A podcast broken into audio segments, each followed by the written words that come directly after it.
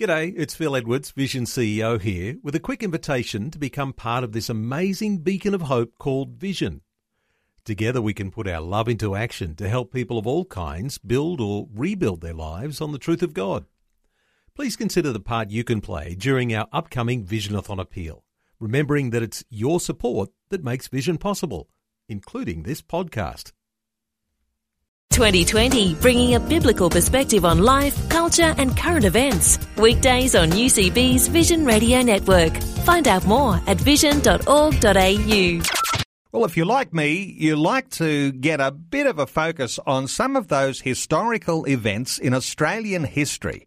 It helps you join the dots so you appreciate where we've come from and where we are going to, and to see the rich fabric of history as it relates not only here on Australian shores, but how our Australian troops have made such a huge difference in places like the Middle East. And we're going to get a focus on the Middle East today, a new book that's been released from author Kelvin Crombie. It's called Gallipoli, The Road to Jerusalem. Kelvin's a well-known author and historian and he's joining us today to talk about his new book. Hello, Kelvin. Welcome back to 2020. Thank you, Neil. Good to be with you again. Kelvin, last time we were talking, you had in your possession, in the studio with me, a wonderful uh, Bible, the Montgomery Bible. And you have been a collector of artifacts, in fact, a museum that you had begun and uh, you were a caretaker of there in Jerusalem. You're also an author who keeps a whole lot of detail about historical occurrences where Australians have been involved in history. Let me take you back to Gallipoli because it's a significant point, uh, not only for the battle that happened at Gallipoli, but the Battle of the Dardanelles, which started a whole new journey. Take us back to Gallipoli and say why it's more important to look at Gallipoli more than ever. Well, Gallipoli, of course, is central to uh, Australian history and New Zealand history. The former Prime Minister Billy Hughes once said that Australia was birthed on the shores of Gallipoli. That's a bold statement, and I'm sure that many people in both Australia and New Zealand would concur with those sentiments. Now, from an Australian perspective, we look at what happened there between the 25th of April and right the way through to early December when our troops were fighting. But sometimes we, I think, are a bit parochial in the way we look at Gallipoli. We look at primarily what the Australians, or if you're a Kiwi, what the Kiwis did collectively, the Anzacs, without stopping to reflect a bit upon the bigger picture. And the bigger picture basically was the French were there and they lost something like 7,000 plus soldiers killed. The British were there, they lost 21,000 or so soldiers killed. Uh, there were other soldiers there. There was a small group of Jewish soldiers who had been thrown out of Palestine, for instance, called the Zion Mule Corps. And it's important to look at the actual military campaign within the bigger context and not just focusing upon the Australian and New Zealand component.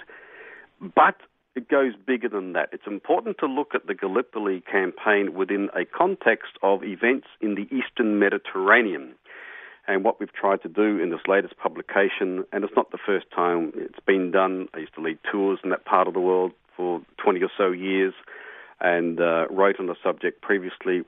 What we tried to do basically is to give a bigger picture context for why Australians and New Zealanders were even there in that region, and to look at the fact that the Dardanelles, pinpointing Gallipoli, of course, but the Dardanelles was part of a an arc they went all the way around to the Suez Canal, an arc of geopolitical significance for up until 1915 for the previous hundred or so years in the modern period, but an arc of influence for thousands of years, basically. That area from the Dardanelles all the way around to the area of the Suez has been an area of tremendous contention for thousands and thousands of years. Kelvin, sometimes when we think of Gallipoli, we're thinking of our soldiers on the shore of Gallipoli and a dynamic, a dramatic defeat of our Anzac forces uh, and other forces that were there allied on the beaches there at Gallipoli. But what you're saying is that even though that was an unsuccessful battle that was fought at Gallipoli, the overall Dardanelles campaign to capture Constantinople, ultimately those were great successes. It did. It was a road that began in Gallipoli and it continued, not to France and Belgium. There, there was a road, but that wasn't the natural road. The natural road, which began at Gallipoli, went down to Egypt, crossed the Suez, went right across the Sinai, went to Gaza. We got defeated there, took a detour to Beersheba. Then we won there, on to Jerusalem, great victory, and then on to Damascus and Aleppo. And by the end of 1918, we had succeeded in defeating the Ottoman Turkish Empire. You know, our troops might not have actually landed in Constantinople. However, with the defeat of the Turkish Empire, uh, at the end of 1918, that goal was accomplished, and that was a very, very important factor in the First World War. If you reflect upon what happened in France and Belgium, hundreds of thousands of men fighting, dying, for what? Basically, a few hundred meters one day, a few hundred meters the next, they might have lost it. But in the Middle East, our soldiers were actually involved in a campaign that liberated a huge area from under Turkish Islamic domination, and it's important to understand. Neil, in that same period of time that our soldiers were fighting to liberate this region, the Turkish government was in the process of destroying up to one and a half million Christians primarily in that region Armenians, Greeks, and Assyrians. So, in a sense, the quicker we defeated the Turkish Empire and liberated that area, the better it would be for the minority groups and their survival. So, at the end of the day, what we achieved was of great historical importance. Our soldiers weren't that many compared to the British, but nevertheless, the role they played was significant all the way from Gallipoli into the Sinai to Beersheba Jerusalem and Damascus and so forth. So we've got to see it within that broader context. Kelvin, we're often reminded of our troops who uh, rode the light horse and uh, liberated uh, Beersheba. Tell me about how that all fits in with the overall picture of the effect that our troops had in the uh, liberating of Jerusalem. Well, we have to realize that in order to get to Jerusalem, see, at the beginning of 1917, the British Prime Minister, new Prime Minister David Lloyd George, had made a decision not to be defensive anymore, not to just defend the Suez Canal, but to go into the offensive and capture the entire region of Syria, um, which included the land of Israel. To do that, he had to get, first of all, to Gaza. We lost, so they had to go to Beersheba. And on the 31st of October 1917, there was a fairly large battle there. Incidentally, uh, most of the fighting that day was not done by the Australians. Most of the actual fighting that day was done by British infantry, who succeeded in all of their objectives. And the Kiwis also played a huge role. And then later, the uh, 4th Light Horse Brigade galloped in gallantly, courageously at the end and finished the day. But it wasn't a victory won just by Australians. In actual fact, it was a combined effort by all. Now, once we had captured Beersheba, of course, there's a very, very important consideration to keep in mind. What's going to be the political future of the region? And so, on that very day, at almost the same time as the final victory at Beersheba, the British War Cabinet had just voted for a unanimous, unanimously for an important decision that pending the ultimate capture of Palestine, uh, they would promise a Jewish national home to be established in that region. So you had two important things happening on the same day, almost at the same time a military victory and then a political solution as to the future. Because the Jewish minority needed to have a safe homeland. Bear in mind, Neil, that at that time, upwards of one and a half million Christians and also some Jewish people were being killed by the the Turkish leadership. And so it was important that at the end of the war, there were safe havens for these minority groups.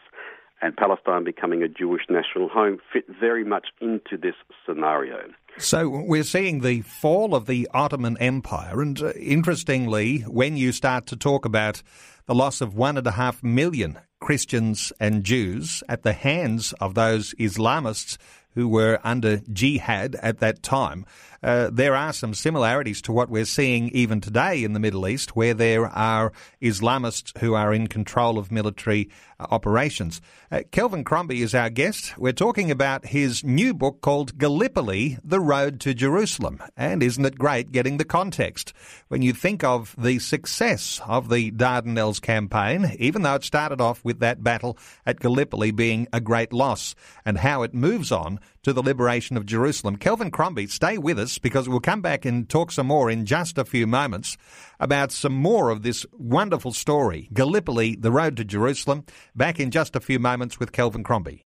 Well, this hour we are talking about a new book called Gallipoli, The Road to Jerusalem. The author is historian Kelvin Crombie. We're talking about this book. We've talked about the way the Dardanelles campaign that started with Gallipoli and the horrendous losses of our Anzacs at Gallipoli. But the Dardanelles campaign was a success. We saw the fall of the Ottoman Empire and then moving on towards Jerusalem. The book is called Gallipoli, The Road to Jerusalem.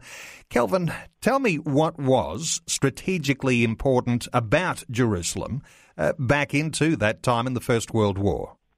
Well, Neil, in one sense, there's nothing of great strategic importance about Jerusalem.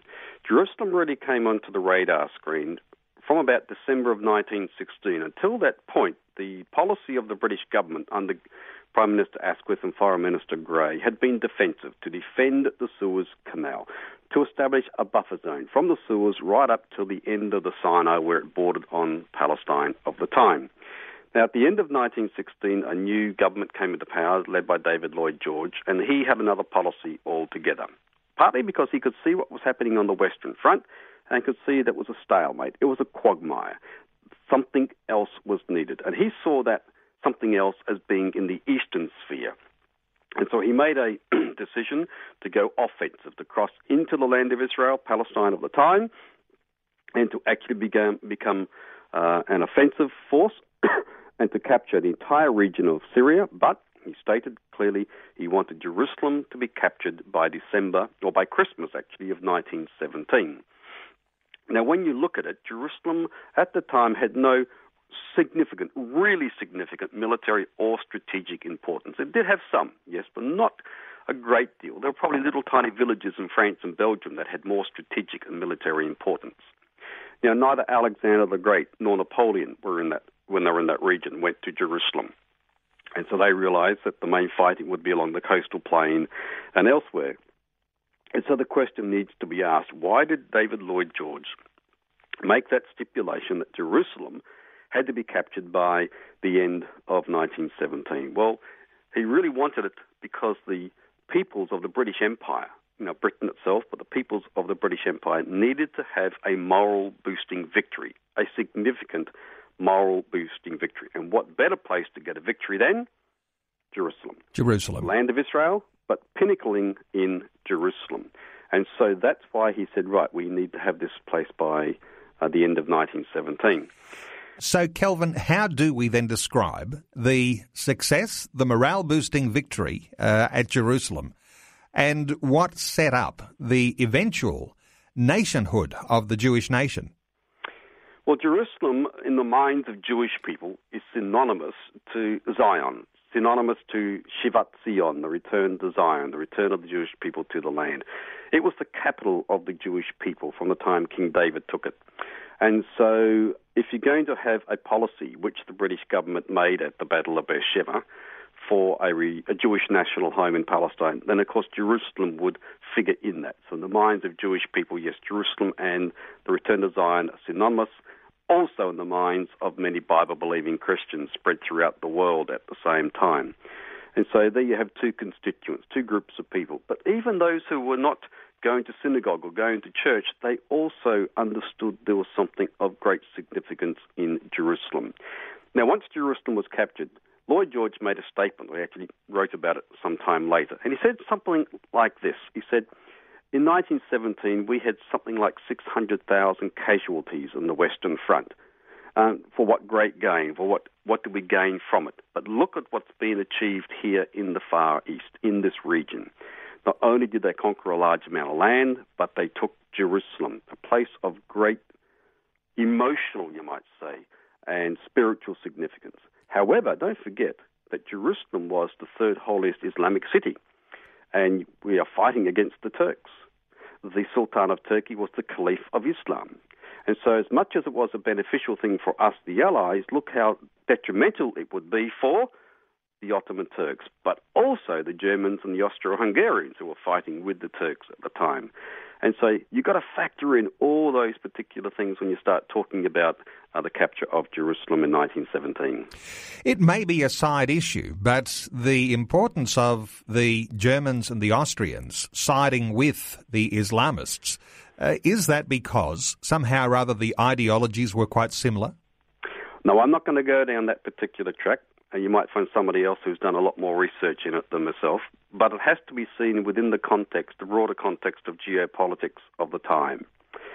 Uh, Turkey was a very, very important factor then, very, very important. And believe me, it's becoming more important again and will be so in the future. You know, keep your eyes upon what happens with Turkey. It straddles the region between the east and the west. And Germany, for some time, had been wanting to establish commercial interests in the region of the Turkish Empire, all the way down to the Persian Gulf. You might have heard of the Berlin to Baghdad Railway, for instance, which is part of it. And so, for Germany to expand economically, it really had to look east. There was a certain policy she had, looking east. And one of those aspect of that policy was economic penetration into the region of the Turkish Empire, spreading all the way down to the Persian Gulf, from where she could then go and actually have uh, commercial interests in the Far East as well. So there was a very, very strong economic, uh, geopolitical consideration in this relationship between Turkey and Germany and the Austro-Hungarian Empire. It's rather ironic that for over 100 years, Britain had a good relationship with Turkey geopolitically, only upset a few times. Yet, right at the crucial time in 1914, the 2nd of August 1914, actually, in a secret agreement, the Turks decided to join with the Germans and the Austro Hungarian Empire, which meant that now Britain was at war against Turkey. Now, if that hadn't happened, if Turkey had entered into the First World War as an ally of Britain, you would have no modern Israel as it is now. You'd have no modern, oh, right now I can't say it, but you would have had no Iraq, Syria, Lebanon, Jordan, and Saudi Arabia, because all those political entities resulted from the fact that Turkey joined in the war against the British, and therefore there was a uh, a compulsion for Britain to have to go to war. The end result was the Turkish Empire was defeated in the war. The end result of that was the establishment in time of Iraq, Syria, Lebanon, Jordan, Israel, and Saudi Arabia. And for anyone who's a uh, history buff, uh, that will be like gold, uh, knowing how all the dots join together in the way that you've just described. And I know people who are history buffs will be out in force to get a hold of your new book called Gallipoli, The Road to Jerusalem. Kelvin Crombie, let me ask you, uh, you've got a special launch coming up. You've had a number of launches, but there's one in the eastern states coming up on the 25th of August. Tell me about that one. And there's one also at Parliament House in Canberra. Well, there's one uh, in Parliament House in Sydney, sponsored by uh, Fred Nile. And if people would like to, to go, they will have to contact the office there in Parliament House, Macquarie Street in Sydney. Uh, it's a closed event uh, at Parliament House in Canberra, but there is an event in the evening at the Canberra House of Prayer Guildford Road in, in Canberra. That's in the evening of the 28th, and also in the evening of the 31st of August in Toowoomba. And those details people can locate on the website www.heritageresources.com.au. That's right. Dates for launches at www heritageresources.com.au. And also, the book uh, will be available from ucbdirect.com.au. Kelvin Crombie, the author and historian, whose latest book is Gallipoli, The Road to Jerusalem. Kelvin, always informative when I get a chance to chat with you, and thanks so much for being with us again today on 2020. Thank you, Neil. Thanks for the opportunity of being able to chat with you and the folks around Australia. Like what you've just heard? There's more great podcasts, or you can listen to us live at vision.org.au. And remember, Vision is listener supported. Your donation of any amount will help us continue connecting faith to life. Learn more or donate today at vision.org.au.